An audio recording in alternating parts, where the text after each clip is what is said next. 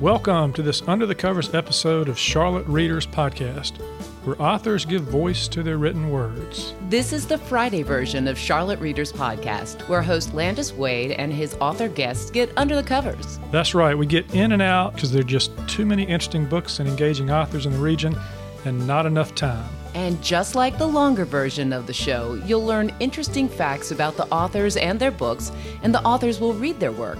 And also, like the longer version, you will find images, links, and information about the authors in the show notes at charlottereaderspodcast.com.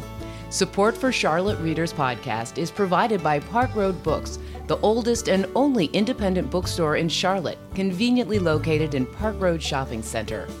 And by Charlotte Mecklenburg Library, a connector of readers, leaders, and learners with 20 locations and a 24-hour online presence.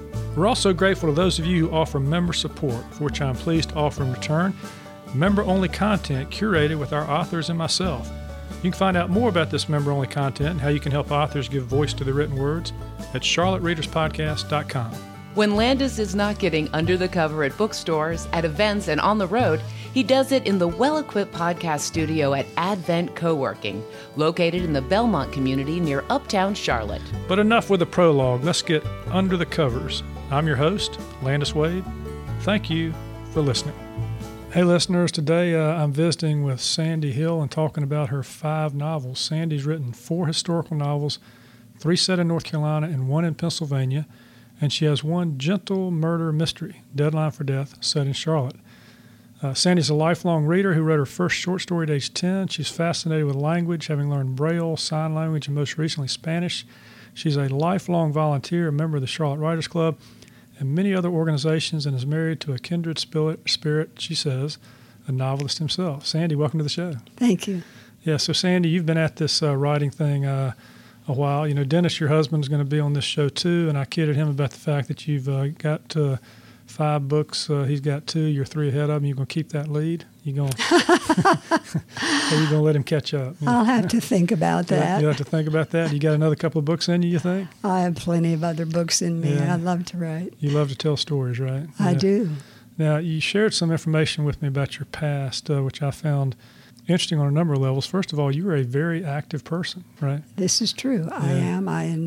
I enjoy staying busy. Well, you ice skated until what age? I mean, you were like... I was about in my, I'd already met Dennis. So I guess I was in my late 50s, maybe, when I quit. You said you quit because your children were worried you might fall on these frozen surfaces, and yet you were involved in Taekwondo at the time too, right? I was. I've always been an athletic person as well as someone who likes to read. So Dennis is on his P's and Q's around you, right? Taekwondo and ice skating and all that good stuff. Yeah. Right. I have them under my thumb. I'm sure. Not. Okay. Well, you did. You do lift weights. You walk daily. You've done that for many years. You said you grew up skating on frozen ponds, but you also said to me that you grew up poor in Pennsylvania, and worked your way through school, and that somehow has influenced your writing. I think it has. Particularly, it influenced The Blue Car, which is set in the mountains of North Carolina and deals with a young girl, age 12, who is poor, and it helped me to make that realistic. And with Bonds of Courage, I knew what it was like to go out on a frozen morning with the Blue Car. I knew what it was like to go out into a outdoor privy in summer with the wasps, or in winter when you're freezing. All those things helped me bring some sensory experiences, I think, to those novels in particular. And actually, Tangled Threads is set at the turn of the 19th century, so it helped me with that, too. Yeah, we're going to get under the covers with those books here in just a moment. But reading and writing and interest in language is something you've had most of your life, right? This is true and still do. I mean, you were writing stories at a young age, and you said you learned Braille, sign language, and most recently Spanish. So what gives here, Sandy? Languages fascinate me. They fascinate me on many levels. They're a challenge. They're an opportunity to connect with other people. Through learning Spanish, I've been able to connect with some of the Hispanics in our community. In particular, I teach them English as a second language. I've helped people get their citizenship. I learned Braille because I was at home, not working, with a baby and was bored. But I was able to use it to Braille a cookbook for a young bride. Mm. They've all been very rewarding. And you were an editor at the Charlotte Observer for a number of years, and has that helped your writing, or has it somehow got you fly-specking pages as you go along? It's helped and it's hindered. Yeah. It's helped because only once in my whole writing career have I suffered from writer's block. Mm. It is hindered because my first drafts are incredibly short. Mm. Because that's what you learn in the newspaper business, keep it tight. And so I had to learn to let the story breathe and to expand. Mm. Okay, so before we dive under the covers, just talk about book covers for a second. One of the books you're going to read from today is Bonds of Courage, and on that front cover, it looks like this could be a river sort of set in the foothills, maybe, I don't know. Where would this be set here? That is actually the Susquehanna River in Towanda, near Towanda, Pennsylvania.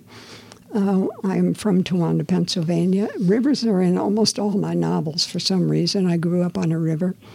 And in Bonds of Courage, one of the characters flees downstream the Susquehanna, and so that seemed like a fitting cover for it. Mm. Okay, you ready to get under the covers with me? Let's go. All right, let's go. All right.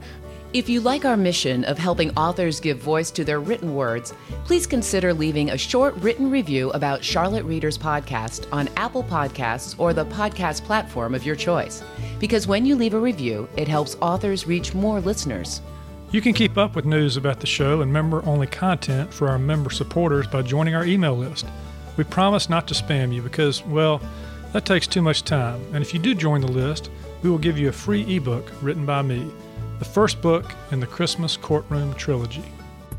Charlotte Readers Podcast is a member of the Queen City Podcast Network, powered by OrthoCarolina. For more information, go to queencitypodcastnetwork.com. First book, Deadline for Death. What's going on there? I decided I wanted to write a book, and I chose a mystery because I thought a mystery would be rather structured. I would have to have suspects, I'd have to have clues, things that would help me to hang a structure on my first novel. Mm-hmm. And I also operating on Write What You Know, although I veered after that. I said it in a mythical Charlotte newspaper. a mythical Charlotte news, as if there were a lot of Charlotte newspapers to choose from. Right, right. Well, I have to say the physical layout is based exactly on the old Charlotte Observer building, but the characters are different. Yeah, and you say that in that book along the way that there's a quest to find a killer, but the person who's searching must cope with a family secret that's been buried for many years, and a secret that threatens one of her important relationships, right? That's true. I guess another theme, perhaps, that runs through all of my books is secrets, the effects of secrets on relationships, both positive and negative. Mm. Okay, so we started out with a body in chapter 1, I assume, a deadline for death. We got to solve it, and then you moved to a different kind of story, right? I did. I think the next one I wrote was Tangled Threads. I went to the Museum of the New South and saw their exhibit From Cotton Fields to Skyscrapers, and I was intrigued by the whole Piedmont textile mill story. I started to do some research, and the next thing I know, I'd written Tangled Threads, which is set in around little before 1900, Piedmont Cotton Mill Village. Mythical again, because I wanted to let my characters go down any street that I made up.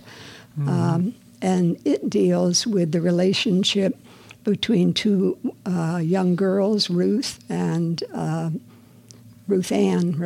and Delia, and the various paths that they take in life, something happens early on that changes their relationship to one of being enemies to each other. Mm. And then years later, near the end of life, the granddaughter comes and to Delia in a nursing home and tells her she has to come back and confront her enemy.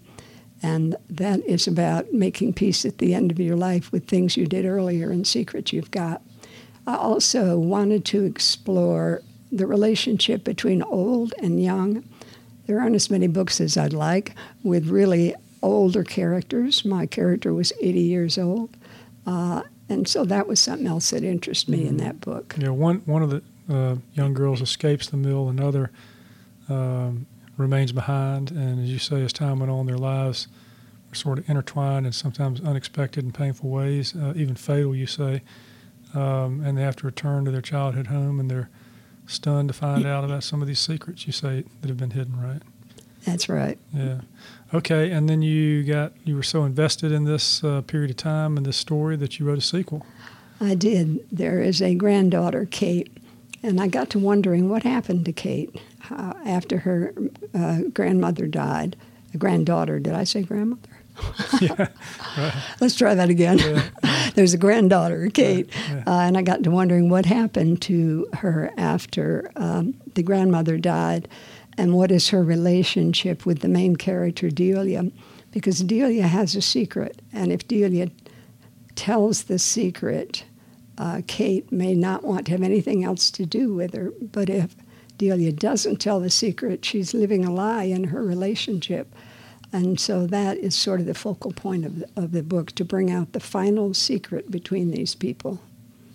Yeah, and so then you write a book called The Blue Car, and I'm looking at the cover of the book now, and it's the car's blue, and it's a little blurry. It's kind of looking like it's going through green, treed, side roads, maybe on a rural area. So tell us about The Blue Car. The Blue Car is set in Piedmont, North Carolina. It's about a 12-year-old girl, Sarah, who has to cope when her mother goes away to a mental institution. The father's largely absent. She has too much responsibility. And then something happens where she has a secret about someone in town, and she's faced with the choice of, does she make that secret public, even if people may not believe her, and even if it will harm her, or does she keep it a secret and maybe harm someone else? What's the right thing to do? It's about choices.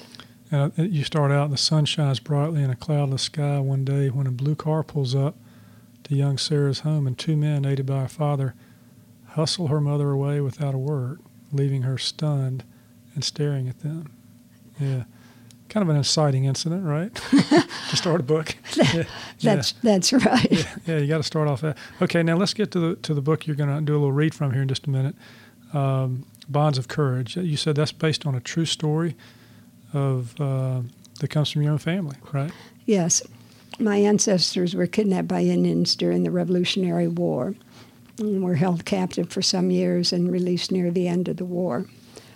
When I was in my hometown, I went to the museum where the several hundred-year-old German family Bible is and got interested in it. Then my husband, the novelist Dennis Kerrigan, just give a plug for his book. You don't have to plug him. We're going to put him on another time. That's right. Okay.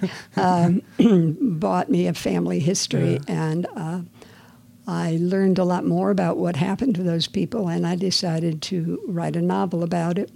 It is fictionalized, but I would say the main part about it is the 12-year-old daughter is separated from her father and her mother, and we've got three characters, each not knowing what happened to the other and not knowing if the other people are alive or dead or what's happening to them, but all struggling to reunite. And you've got a short read here, and just to set that up, I think this involves 12-year-old Jane, who is hiding in a spring house while the Indians burn the family farmhouse. That's right. And you use that term, Indians, because that's the term that was used at the time. I mean, we say Native Americans now, but that's this is historical fiction, right? So, right. So in that context. So take it away anytime you're ready.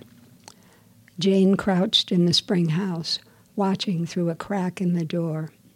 Her thoughts were muddled, as if her brain wasn't working right. The leader of the Indians touched a torch to the interior and roof of the farmhouse. Flames leapt forth, bright against the sullen sky. He turned and spotted the spring house, almost hidden behind the trees. "Ah," he said, and headed toward it. The action broke Jane's paralysis. She looked around frantically, but there was no place to hide inside, and the Indian would see her if she went out the front door. She dove for the narrow opening under the logs through which the creek ran. The rocks bit into her stomach. Small as she was, it seemed for a moment as if she would become stuck. Mud and green slime coated her hands and face as she scrabbled in the wet muck. Frantic, she wriggled through, scraping her head on the top of the logs. Hoping the building would hide her flight, she pelted for the nearest thick bush, dove behind it, and sat motionless. The pounding of her heart seemed so loud, surely the Indian must hear it. She breathed shallowly, trying to make no sound. "Don't let him see me, God," she prayed, "and save my family. Please, please, please, save my family." The smell of the burning house drifted to her on the breeze that rustled the bush where she crouched. Footsteps drew near. "This," she thought, "is how the rabbit must feel when the hawk soars overhead." Yeah, that's a striking image there. You're hiding. There's danger around, but you feel like you might be caught. So, right. Now, did you have? Was it interesting to kind of research that family history to kind of get back and find the facts of that time period? It was extremely interesting. I research all my books very heavily because I think when people read historical novels, they want to enter an accurate world, even if the characters are not real and maybe doing things that they never did in real life. Mm-hmm. So that's one of the things I research, and the internet has been a godsend to writers with that. So very quickly, writing life a little bit, do you have a routine in your writing? I usually write in the morning because I'm a morning person. Mm-hmm. Are you disciplined with what you do? You said you do research and then you follow up. Yeah. I am disciplined in my writing. I will write for an hour, maybe an hour and a half, and then I'll stop. It's like there's a well and it has to fill up again. So I'll do something else, something sort of mindless, and my subconscious will be at work. And then I'll come back and write some more. I also write only a few sentences at a time. I don't know where the story's going. I'll write scene, Delia meets Kate, and that's all I know. And then I'll write it, and I'll find out what happened. I know what happened. You like going to the... Do you write longhand? Do you do it on a computer? On a computer. It's made writing so much easier. Yeah, exactly. And sometimes you find that when you're writing that your writing takes you places that you didn't anticipate? Oh, absolutely. One of my favorite characters was One-Eye O'Rourke, who drives a Conestoga wagon and is blind in one eye and tells all these weird stories to everybody about how it happened. And I didn't know he existed. My character had to find a way to get out of town, and she loved horses, so it turned out she went to the stable. I didn't know she was going to do that, and who was there but One-Eye O'Rourke? And the next thing you know, I had his whole backstory. That sounds like a character I'd like to find out more about. So how has writing these books influenced your life, made it richer? Well, I think it's made it richer because anytime you can tap into your creative subconscious, it adds something to your life. It's made it richer because I've gotten to talk to a number of readers. I particularly like talking to Charlotte book clubs. I have book club questions in the back of all the books but the mystery. And so I meet people I wouldn't have met, and I get insight, whether I want it or not, on how my books are being received. And what do you hope that readers get out of your books? I hope that they enjoy my characters, that my characters seem real to them, and that they think about the characters, the choices they made, why they made those choices. Mm. All right. Well, Sandy, thanks for getting under the covers with me today. My pleasure. You can find out more, listeners, about Sandy at the show notes at charlottereaderspodcast.com. Well, that's it for today. Another fine author giving voice to their written word. Landis will be back next Friday getting under the covers with another interesting author. But before then, coming on Tuesday, we'll have another long-form episode with readings and conversations about the written words and the writing life of a local or regional author. Landis loves helping authors give voice to their written words, but he can't do it alone. If you're inclined to help me help authors give voice to their written words, please consider becoming a member supporter. We'd love to have you as a member. And when you join at certain levels, we'll give you access to member-only content curated by the authors and me.